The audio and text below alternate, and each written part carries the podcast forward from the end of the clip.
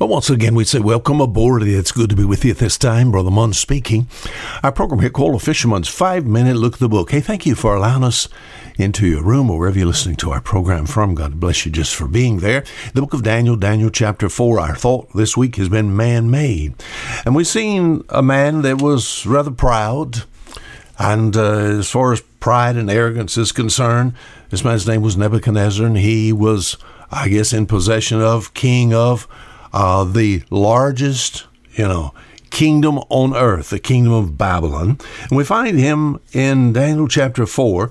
He walks in the palace of the kingdom of Babylon, and he walks in in verse 30. The king spake and said, Is not this great Babylon, once again, the greatest kingdom, empire on the face of this earth? He said, Is not this great Babylon that I have built? For the house of the kingdom by the might of my power and for the honor of my majesty. Babylon, man made. But this week we've talked about all of man made products, all of man made things. What does it ultimately end in? Where is Babylon today? You say, well, they're rebuilding it, all right? And where, where will it be in a thousand years? Once again, in the sand in the sands of time.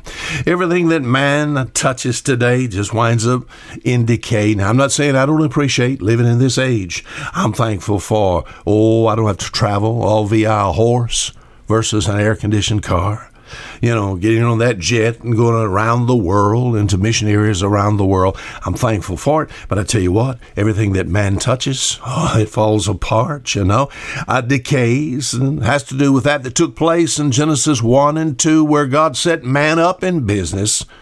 Ah, and he messed his life up. Satan took and destroyed what God had given to man.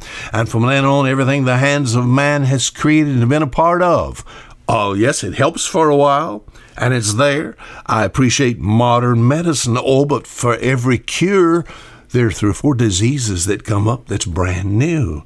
So I'm saying this. Uh, I want to leave something that's earthly, earthly because it falls apart, man made, and let's travel into heaven. We've done that yesterday. We went into heaven. Oh, in heaven we find the very abode of God. Did man make God? No. As far as what uh, beings in heaven. What beings do we have in heaven? We have angels there. Did God uh, make the angels? Yes. How about man? Are angels man made? No. What about the seraphim? Are they man made? No. The cherubim that's there, are they man made? No. What about the things that are in heaven? There's what's called the throne of God. Did man make that throne? Man can make himself a throne. Oh, we think about Nebuchadnezzar had himself a throne, set on that throne. Where's that throne today?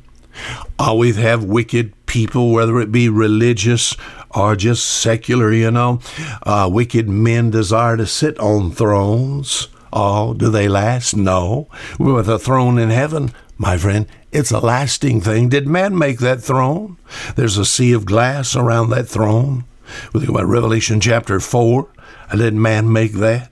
Uh, being built there in heaven at this particular time is a city this city is called New Jerusalem. Is man building that city? No, you said, I got it, Brother Mon. There's spiritual qualities there.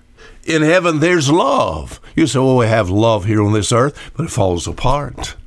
Unless you can find the love of God, love on this planet always ends in decay and ultimate death. Do you see where I'm going? So, what do you say? Man made is that all you possess? Is that all you have? I'm glad I've got something, all that is eternal, that's made by the hands of God Himself. And one day I will possess some of these that, things that are that are God made. And I'm glad I can even possess now some of that here on this earth. I mentioned love a few minutes ago.